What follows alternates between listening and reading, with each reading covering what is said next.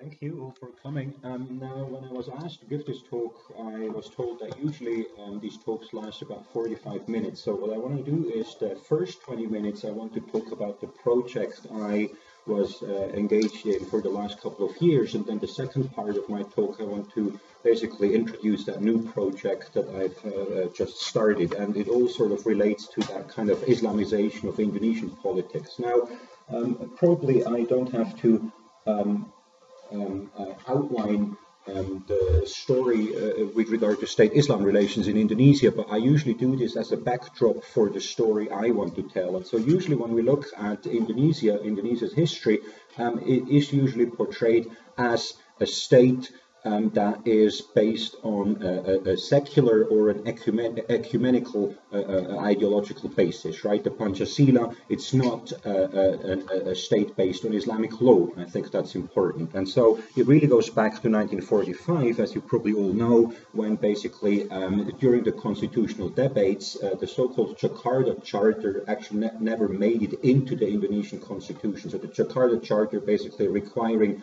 all Indonesian Muslim to adhere to Islamic law, which would have essentially base, uh, uh, based the Indonesian state on, on Sharia law because um, about 80% of Indonesians are actually um, um, uh, Muslim. And so what is also interesting is that basically during the New Order period, the authoritarian New Order period, um, uh, political Islam it's a complex relationship, but overall, you could say political Islam actually was suppressed um, in in uh, Indonesia by the military um, um, uh, regime. Of course, we all know there have been some uh, relations, uh, mostly through the Secret Service, and sometimes um, uh, political Islam has been used by the political regime, but overall, it's a relationship where political Islam is not allowed to openly express um, it, it, itself. Okay, and so this is really the backdrop. So a, a, a secular uh, state ideology and political Islam not really playing much of a role, an open role um, in politics until 1998.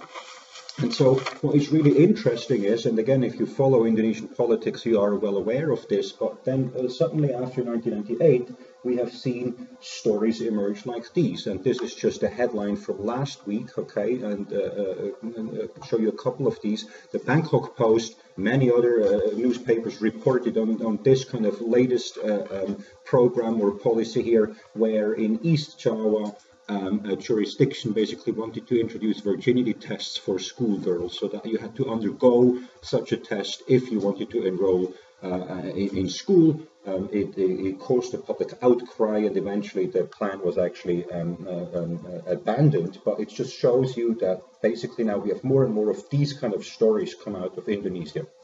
Another example would be that in Aceh, um, um, we have now uh, local uh, regulations that uh, are basically targeting gay communities. Um, that uh, are now basically saying that certain kind of behavior is, is, is no longer allowed uh, under local regulations. Another uh, um, example here for another type is that increasingly religious minorities are being targeted. In Indonesia, the Ahmadi community is just probably the most well known, but we also have now increasingly uh, local regulations mm, uh, uh, issued against the Shia um, uh, minority, and just another type of Sharia regulation that we see targeting this time not a sexual minority but um, a religious minority. And then finally, um, we also have um, just you know something that is probably most immediately associated in, in, the, in, the, public perception with Islamic law that you also have now changes in the um, the, the criminal code, the legal code. Um, Aceh has, for example, at least tried to introduce stoning as a way of punishing certain kind of behavior. So the bottom line basically is that we have more and more of these stories, and as you can see, they make international headlines, right? Um, and that is really what is now getting Indonesia into the news, you could say. So no longer the story of a secular, moderate kind of Islamic country, but increasingly these kind of stories are making international headlines. And so what is really fascinating is that the kind of narrative about what is actually going on I completely disagree with. Okay, and I just want to point out what I think is the usual standard narrative and then basically show what I think is actually happening. So, what we see is that increasingly we have these newspaper articles and studies, uh, um, scholarly articles as well, that talk about a broad Islamization of uh, Indonesian political uh, uh, life, but also social life after 1998. In the context of the democratization process, politics and uh, social life more broadly have become more Islamic, and that uh, expresses itself in increased levels of, of, religiosity. People are going more to the mosque, uh, many more women are wearing headscarves and whatnot. And part of that entire process is that we see more and more of these local um, uh, and national Islamic regulations. And it's that aspect that I focus on in, in my uh, research. So I'm not going to talk about so much about the broader kind of aspects. But what is interesting here is with regard to the Shariaization in Indonesia, the usual narrative is that this has all to do with Islamist parties, that basically after 1998, in the context of the political opening, parties were allowed to uh, be established in Indonesia. Um, uh, parties are allowed to compete in elections, and we have a couple of parties that indeed have emerged with a, a, an explicit Islamist agenda in the sense that they have actually asked for or pushed for a state based on Islamic law. And the usual narrative is that we see this Shariaization because these parties have become more powerful or they just become more vocal and basically more influential. Okay. And part of that narrative is that basically the government, the state, so to speak, is opposing this kind of um, um, um, uh, developments. Okay, so that we have still a state that is based on that Pancasila ideology that is basically pushing back if these forces are trying to um, um, um, uh, change Indonesia's political and social life. And so, in that kind of context, there's also, uh, uh at least it was very much so, um, uh, during the Bush uh, uh, years in the United States that there was this kind of narrative that basically Indonesia, um, in particular, and Southeast Asia in general, has become a, a, a, second front in the war against terrorism. And so, what we see in Indonesia is sort of a, just the latest example of a global jihadist kind of a trend that we see in, in, in, Muslim majority countries. And this is something that really has its roots in a, the democratization process and then transnational forces, Islamist parties taking advantage of this. And so this is usually how it's portrayed. And probably the best um, cartoon I've seen in the, in the sense that it's just portraying it in, in, a, in, a, in a way that um, is very close to this standard narrative is um, um, this cover here from the Far Eastern Economic Review, where um, the, this uh, scholar, Sadanand Dhume, who uh, has been around for quite some time, who has uh, written a book, My Friend the Fanatic, which you may have heard of, um, and who claims to be um, an, an, expert on radical Islam in Southeast Asia. He basically wrote an article in the Far Eastern Economic Review where he argued that military help should be increased to Indonesia to basically take care of the growing Islamist threat, so that you have to support and shore up the secular government in Indonesia so they can push against these kind of Islamist forces. Okay, and so again, what you see here in this cartoon is that you have these secular politicians. If you uh, know Indonesian politics, you see that there's uh, uh, Gus Dur, okay, in the middle we have Yudhoyono and then Megawati Sukarno Putri that are like these shining examples of, of secular politicians that are defending, um, as it says here, democratic, progressive and secular Indonesia. And then under the stage you have these kind of um, uh, uh, you know, uh, shady-looking figures wearing a turban and holding up a sign that basically says Islamic law now. Okay, and so that really is, as I said, the narrative out there that you have these kind of forces um, fighting it out against one another. Okay, now what is really puzzling, however, is if you look at um, election results for Islamic par- Islamist parties. Sorry, there's four parties. If you go through party platforms that made an explicit statement in 1998 and 1999 that they want to establish a state based on Islamic law. Uh, you know, other parties have not made that statement. They have talked about religion. They have said Islam is important. There's actually just four parties that have made um, such a statement. So if you look at these four parties, you basically see that they have basically failed to um, gain uh, any kind of traction in Indonesian politics. If you compare the total vote figures for 1999, you see that in 2014 it's actually almost the same. Okay, so they're they're really not even reaching 15% of the overall votes. And if it wouldn't be for the PKS, they probably would be um, gone um, uh, almost completely, right? So the, the, the, story here is that we basically don't see Islamist parties doing really well in uh, Indonesian politics, okay? And so that is really a puzzle. How do you explain the Islamization of politics in Indonesia? Standard narrative being that this has something to do with these parties. At the same time, they're not very strong and successful in the political arena, okay? What is also interesting is I find once I actually put these Sharia laws on, on a map of Indonesia, you can actually see that they cluster in a very um, a small number of provinces, and I call them Sharia clusters. Okay, and so there's exactly six Sharia clusters, I would say. One is in Aceh, the other one is in West Sumatra, one is in West Java, which has been uh, split into West Java and Banten, but I treat them as, as one cluster. Okay, then we have South Kalimantan, South Sulawesi, and then there's something interesting going on in East Java as well. Okay, but what we have is by no means a picture where now you would see Shariaization across Indonesia's territory, right? So these kind of alarmist accounts of Islamization in Indonesia that basically say every jurisdiction has now an Islamic law. It's not true at all. About 10% of all provinces actually have Sharia laws implemented, adopted, and probably about 40% of all um, districts. And they all basically cluster, as I said, in a very small number of, of areas. Okay, so the puzzle really that um, I worked on over the last couple of years really was about um, exactly this issue. So how do we explain um, the adoption of these Sharia regulations, despite the fact that Islamist parties have not done well at all. They have basically stayed at a very low level over the last 70 years. Okay, um, and then also how do we explain the variance within Indonesia? How do we explain this geographical dispersion that is just um, um, quite distinct? I found. Okay.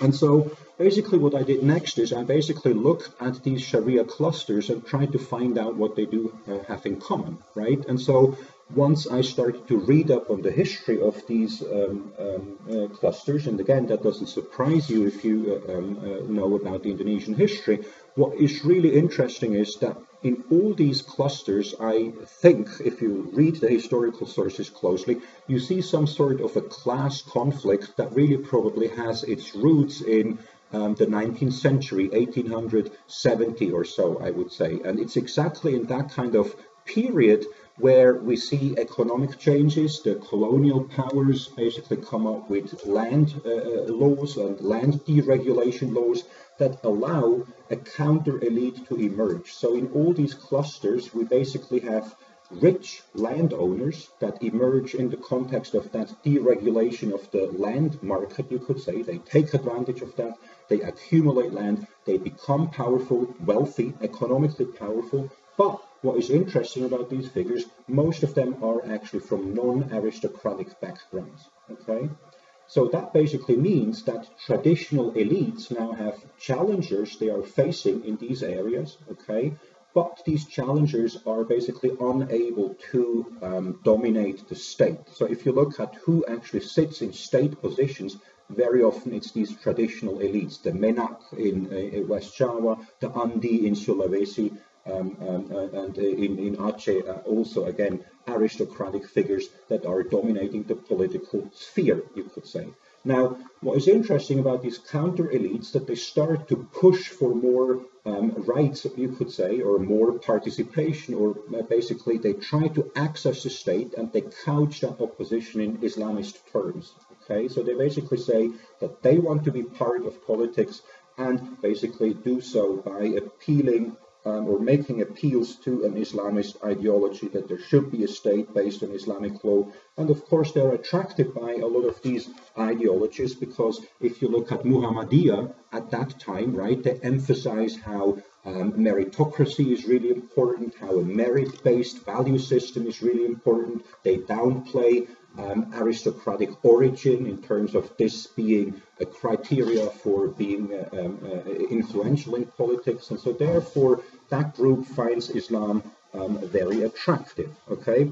What we also have in all these Sharia clusters is that we have modernist Islamist organizations that are very active from around 1900. We have Persis, Al Irsyad in West Java, and we have a couple of other organizations in Sulawesi as well. Muhammadiyah, for example, opens one of its first branches in, uh, in, in Makassar um, in the 1920s, I think. So that's one of the areas where they really are successful quite quickly because of these tensions, I would argue. And then, probably most important for my story is that in all these Sharia clusters, with the exception of East Java, we have the Darul Islam rebellion. And you've all heard about the Darul Islam rebellion, basically a revolt against the central government. It's usually portrayed as a revolt by the central government um, uh, sorry, a revolt by local governments against the central government. But if you look closely at the Darul Islam, you also see that there actually are horizontal conflicts going on. So that many uh, um, uh, uh of these new wealth elites are actually using the Darul Islam to oppose local elites as well. So it's not just about a center periphery conflict, but we have a horizontal conflict in all these um, uh, Sharia clusters. And uh, in West Java, it starts in the late 1940s. It's over by the mid 1950s. But then in other areas, such as in South Sulawesi, for example, the Darul Islam is really active until 1965. Okay. Now, what is important here is, and we've already uh, just actually started to understand that, but we always sort of assumed that the Darul Islam was over by the time basically most of its leaders had been killed. In 65, Kahar Muzakkar being killed in Sulawesi, and usually we see that as the end of Darul Islam.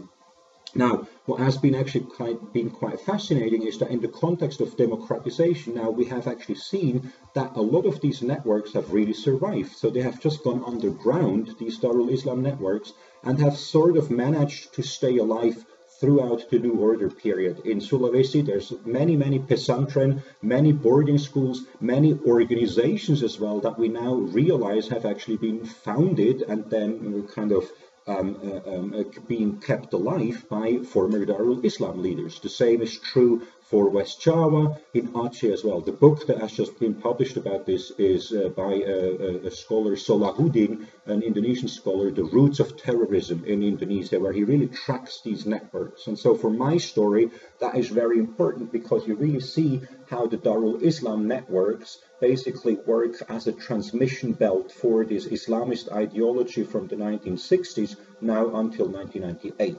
Okay, so in all these areas, we really now start to see how um, these networks never really went um, away, okay? And so it's exactly out of these networks, okay, that we basically um, now see these Islamist groups emerge. So after 1998, we see groups such as Forum Pembela Islam, FPI, that has become very vocal in Indonesia, Garis in uh, West Java, in Cianjur, for example, they are very, very um, uh, um, uh, entrenched there. Or we have in Sulawesi probably the best organized movement, the KPPSI, um, that has pushed for a state based on Islamic law. And again, what is very important and interesting about these organizations is that if you look closely at the leaders, the figures of these organizations, there's always, almost always direct links to the Darul Islam rebellion in the 1940s. The best example for this would probably be the KPPSI in Sulawesi. The leader of the KPPSI um, um, is the son of the Darul Islam rebel leader in the 1960s. Kahar Muzakkar, his son now is the leader of the KPPSI. Okay, and so basically what we have now is a lot of these groups that are concentrated in these uh, uh, former Darul Islam areas that are becoming now more vocal and more visible in the context of um, democratization. What do these figures do, or these, these groups? They um, very often actually uh, uh, mobilize people for demonstrations. As you can see to your left, you basically have um, um, uh, here a picture from uh, uh Jakarta where FPI basically uh, organized the demonstration. I don't remember what it was about, but it had something to do with morality issues, of course. And they also engage in, uh, you know, sweepings, they call them. As you can see here on your right, we have the FPI or the Garis troops that go to Warung or they go to restaurants or clubs during Ramadan and basically make sure that um, uh, no alcohol is being sold and whatnot. And so what is also interesting is they don't just do uh, demonstrations or sweepings, but they're also actually, um, I would probably say most of their work is happening behind the scene. They're like putting pressure on local governments to implement and adopt Sharia regulations. Okay, and so the question really is why are these groups more influential? Why are they able to influence policymaking while Islamist parties are not? So the puzzle really is we have a mobilization of Islamist actors, right? Islamist parties are mobilizing, Islamist groups, these groups are situated outside the party system, they are mobilizing as well, but just these figures are influential and Islamist parties are not influential. Okay? And so I think the explanation for why that is the case lies actually within the Indonesian state. So if you look at the Indonesian state, um, what has happened in Indonesia after 1998 at the local level, you basically see that um, two things have happened.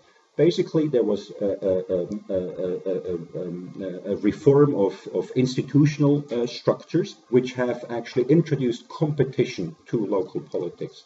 And then at the same time, we basically have a situation where local parties are very, very poorly consolidated. Okay, and so I think it's that context that explains why these groups are um, uh, influential while Islamist parties are not influential. Let me show you what I uh, uh, think is happening. I first thought that maybe these groups have actually gained access to the state, that they basically are able to win local elections and then they are sitting there, they become bupati or wali kota and then implement these Sharia regulations. So basically what I did is I uh, collected the CVs of all the, I tried at least to collect all the CVs of everyone who has been running in these local elections in these six Sharia clusters since uh, 1999. So the candidates that are running for the post of mayor or the post of district uh, uh head, Walikota and Bupati.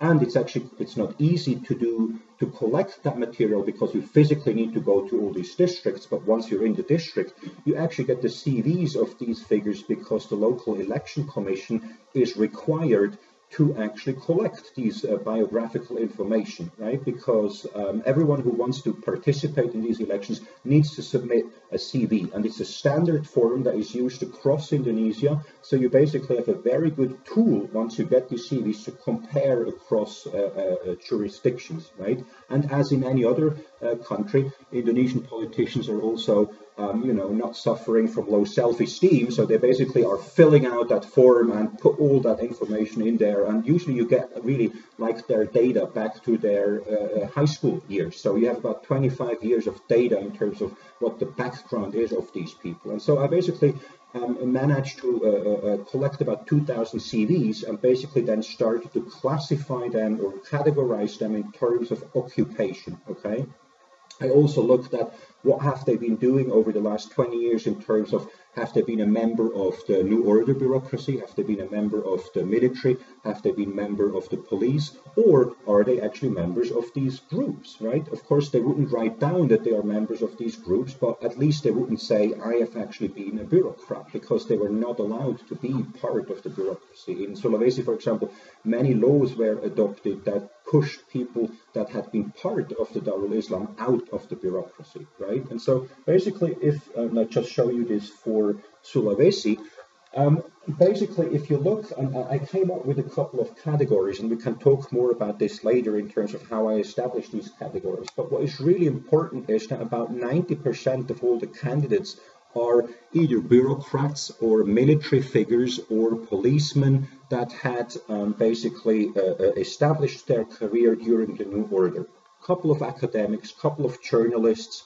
couple of soap opera stars as well. But overall, the majority of Indonesian and this is important, not just candidates, but sorry, not just winners, but candidates as well, are basically from within the New Order elite. Okay, so these Islamist groups they don't even compete in these elections. They don't even they don't even send candidates into these races. So the the, the competition basically occurs within a very narrow elite that has its roots in um, the New Order. Mainly bureaucrats. PNS are fighting it out against one another. Okay, so there's not much going on in Indonesian local politics in terms of elite turnover. Okay, so most figures that are competing, most figures that are winning, are from within the New Order. What is interesting, however, is, and this is different, this is where change has really happened, is that there now is intense competition between these figures. And to show you this, I basically calculated, we call that in political science, the number of effective candidates. You can basically calculate the um, fragmentation of local politics by looking at vote uh, numbers, and then you just calculate how many votes have been given to uh, a certain candidate, and if that number of effective candidates falls below two, you basically have no competition. So you basically just have one viable candidate that had enough votes to win. Okay, and so if you look at this, I hope you can see it, you basically see that most of elections were actually competitive. So there's almost no election in Sulawesi over the last 17 years where you didn't have at least two viable candidates in these elections. So it's the same old elite, but they are really now competing against one another. So it's it's a true electoral democracy in that sense that you have people that now need to work to actually get into office. Okay, and so it's in that context, I think, that these local Islamist groups actually have a distinct advantage. I think. Let me show you um, what I what I mean. So we have secular elites that continue to dominate the state. That I think is the main message from the slide before. Okay, there's electoral competition among these state elites, and that basically means that there are uh, there is now um, a, a lot more pressure on these local elites to as I say, mobilize and structure the electorate, right? Because you can't go and try to mobilize 100,000 people. You need to have vote brokers for you, power brokers. You need to have local networks that basically mobilize the electorate on your behalf, okay? Now, if you look at, as I said before, local party structures, Indonesian local parties are very, very poorly um, uh, um, uh, consolidated at the local level. Okay, so they have no infrastructure, they're dirt poor as well, and actually a lot of them have very bad reputations as well. And so if you want to think of these candidates now being forced to accumulate capital, like Pierre Bourdieu says, right? there's economic capital, there's uh, um, uh, cultural capital, and there's um, um, uh, social capital, right?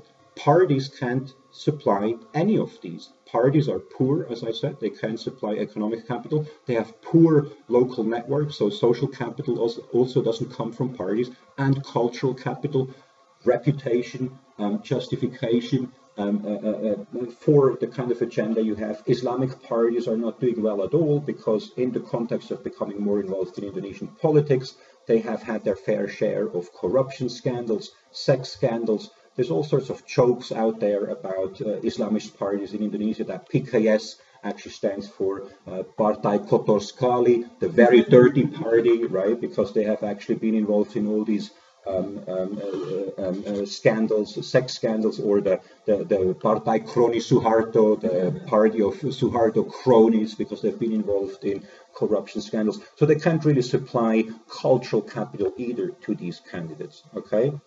And so what I think now is the distinct advantage of these local groups is that they actually can supply most of these kind of requirements. So these groups have very good and strong local networks. As I said, in West Java, Garis claims at least to have around 20,000 followers in that one district alone. It's impossible to verify these figures, but if you spend time on the ground, you actually really see how these groups are very active in Majelis Taklim organizations. They are, uh, you know, uh, organizing mosque networks on the ground, and they've been around for many, many decades, literally since the 1940s. So they are able to supply social capital. They're also able to supply cultural capital because, unlike Islamist parties, their reputation is actually sort of intact. So if you want to portray yourself as a state elite, as a conservative religious politician, you want to team up with these figures and not with the PKS, who is just struggling with the latest sex scandal, right? And so these figures really can give you that if that is what you're looking for.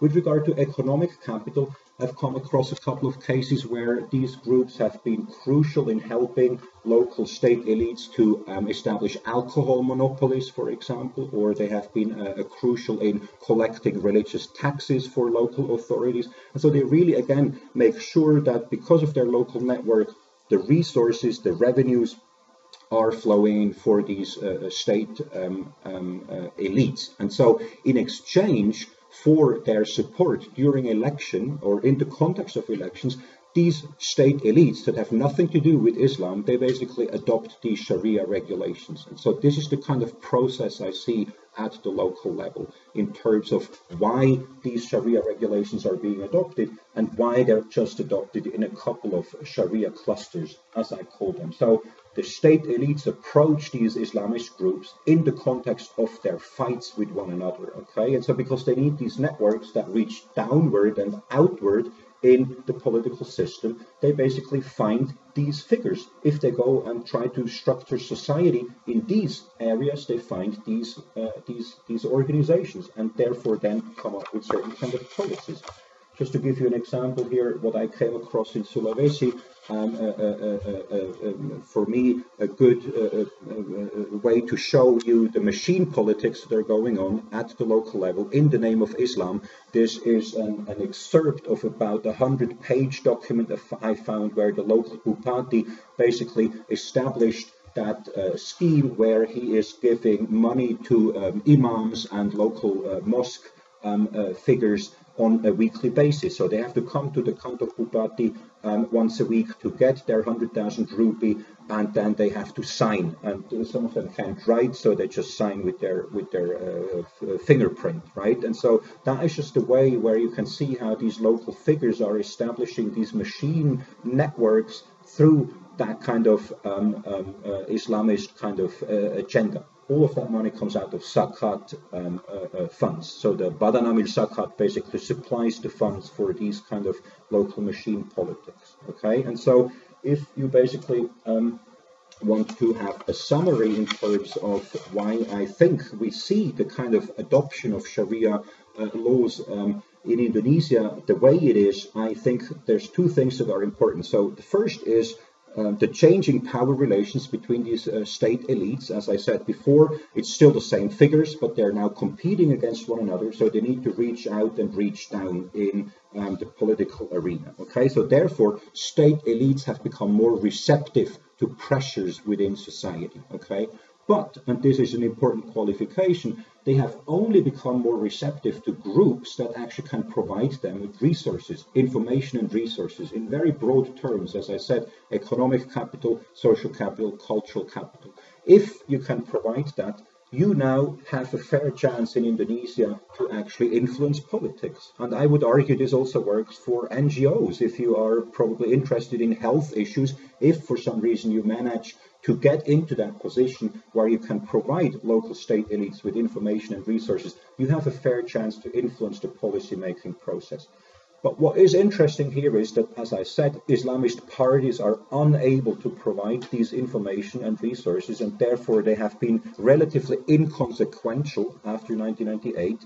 And Islamist groups, in contrast, are able to provide these resources, so therefore they actually have been able to influence the policy-making process.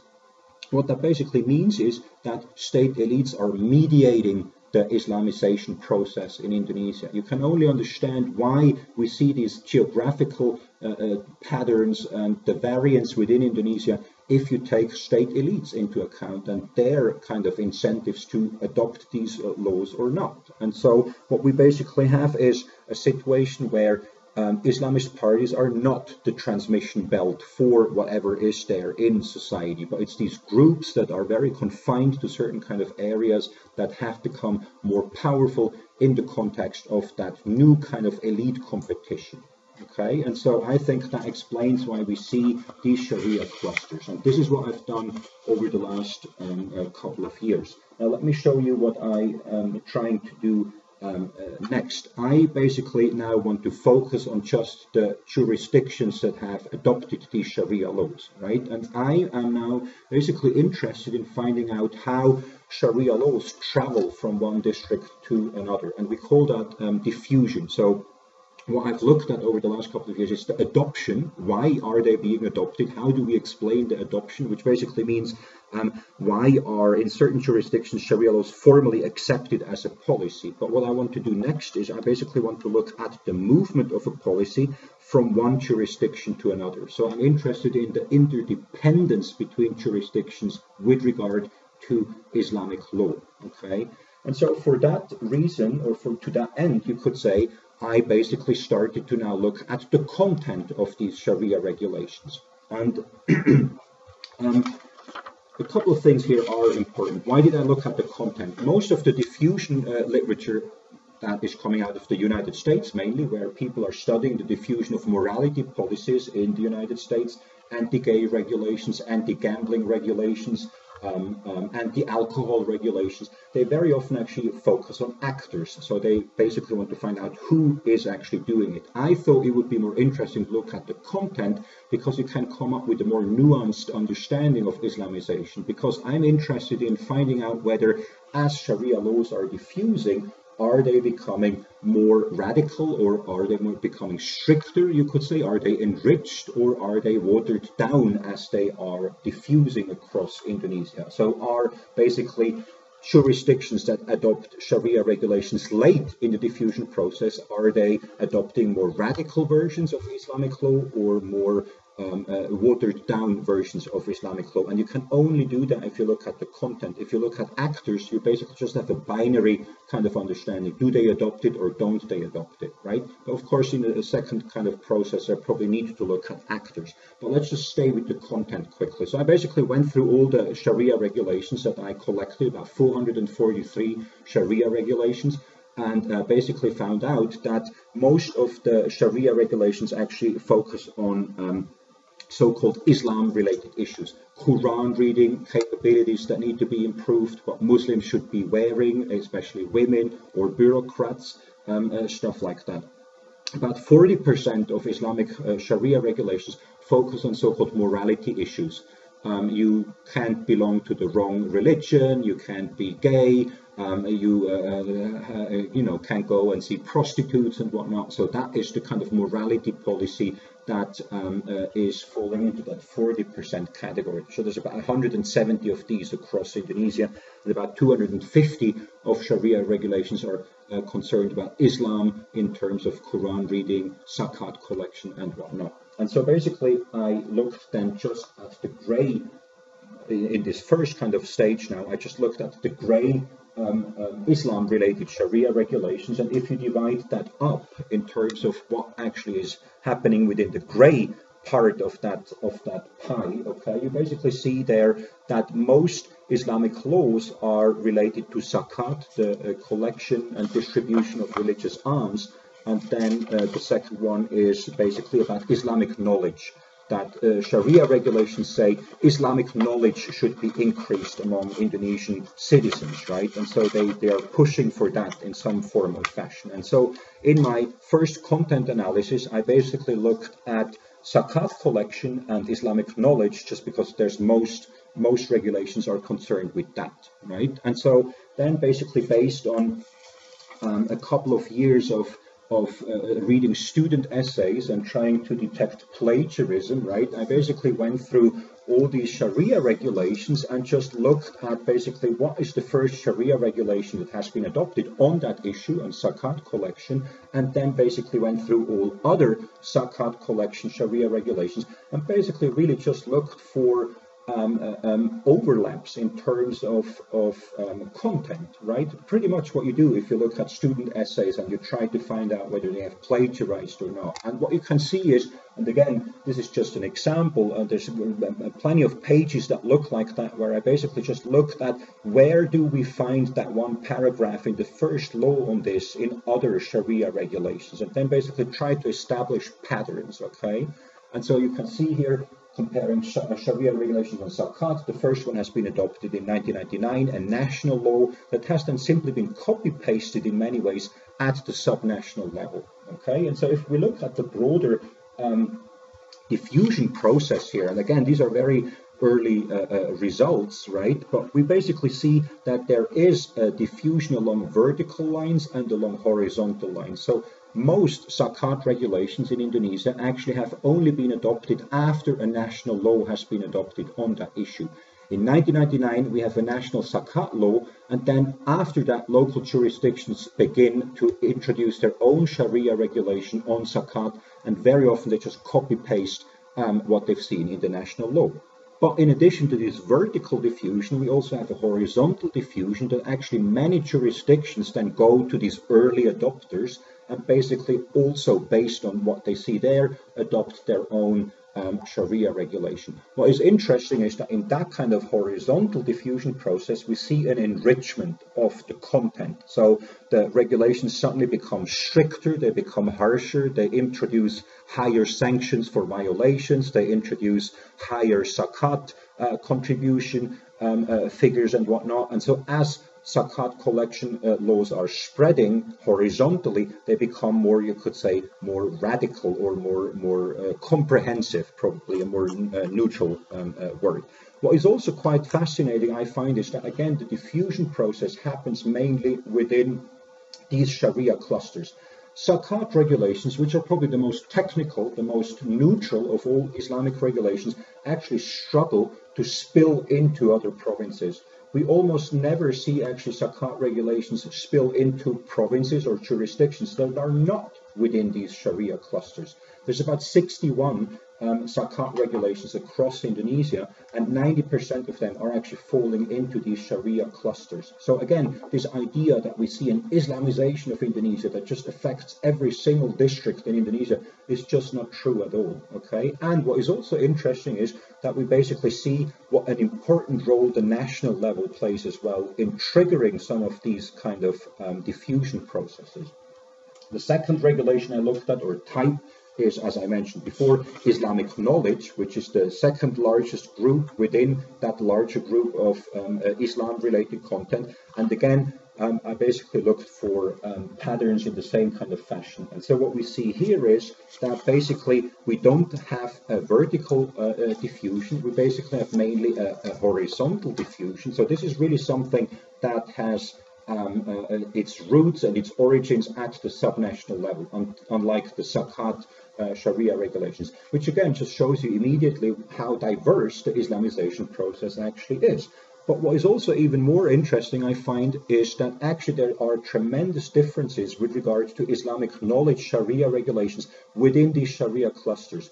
In West Java, for example, most of these kind of Sharia regulations are basically saying that students should actually get uh, better Quran reading skills by visiting these private boarding schools that are referred to at, uh, as Madrasa Diniyah, right? And so that is something we only see in West Java. We don't see that in any other Sharia cluster. If you go for, uh, for if you uh, analyze these Sharia regulations in West Cha in, in West Sumatra, sorry, for instance, in West Sumatra, the Sharia regulations basically say that um, you should increase your uh, Quran reading skills by basically just going to more Quran reading classes within the established official school system. So they don't try to channel people into the private sector, so to speak, of the education sector. Okay. And again, what we see is that none of these regulations actually manage to travel to the provincial level or even the national level. So again, it's a very local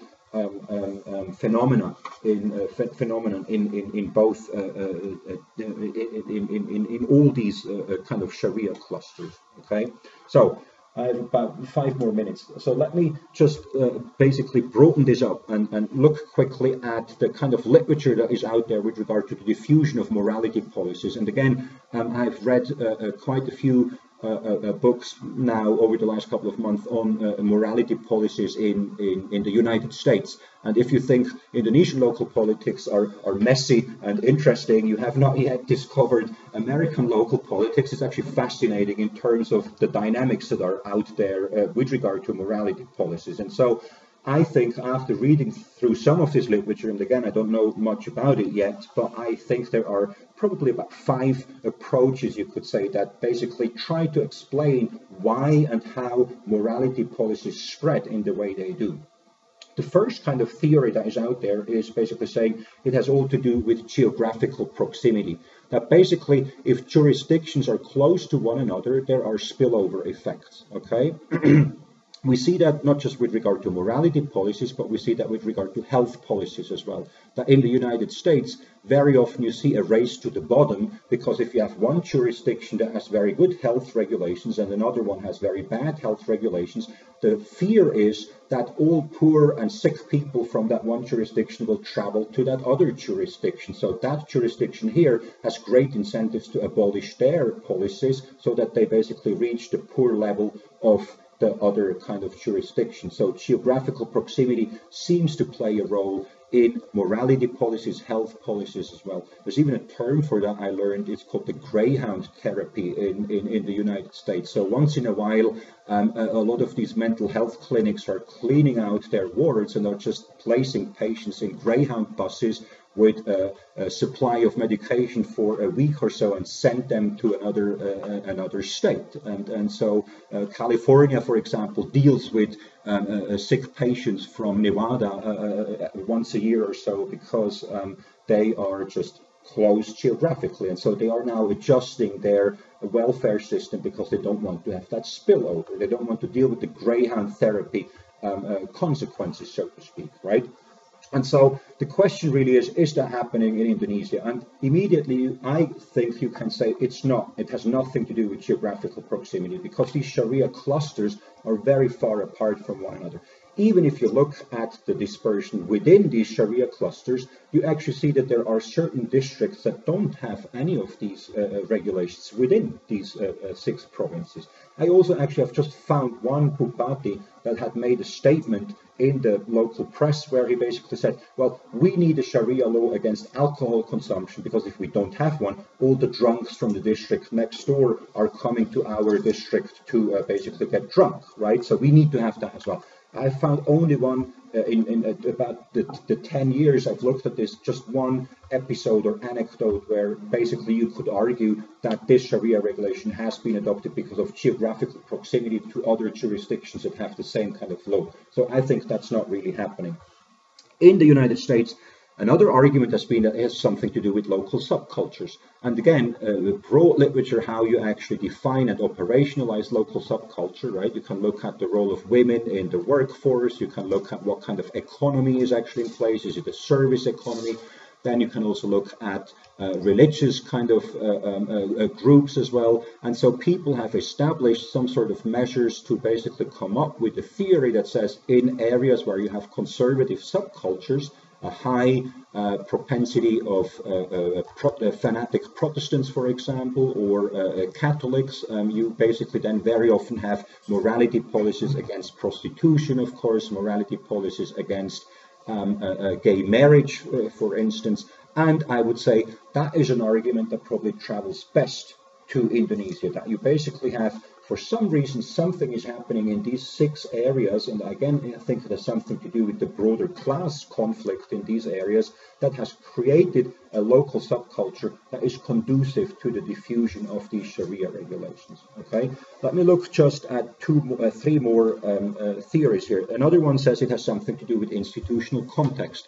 In the United States, because it's a federal system, you have certain kind of states where you have direct elections for mayors and district heads in other states, you have indirect elections. And so the argument is in areas where you have indirect elections, these mayors are just less receptive to what is going on in society. So it's difficult for morality laws to spread to these areas, even if you have a conservative local subculture. So two and three, you need to sort of understand in combination with one another. Okay. Now, that argument, again, does not travel to Indonesia because Indonesia, as we all know, is a decentralized state, but it's a unitary state. So the institutional setup at the local level is the same for all jurisdictions. So you can't say, now this jurisdiction has um, a, a, morality policy because it has direct elections, and this one doesn't because it has indirect elections. Because in Indonesia, all jurisdictions have direct elections. So, in other words, you could say Sharia regulations are actually underutilized in a lot of uh, uh, um, um, jurisdictions in Indonesia. So, the legal framework would allow them to adopt, but they don't.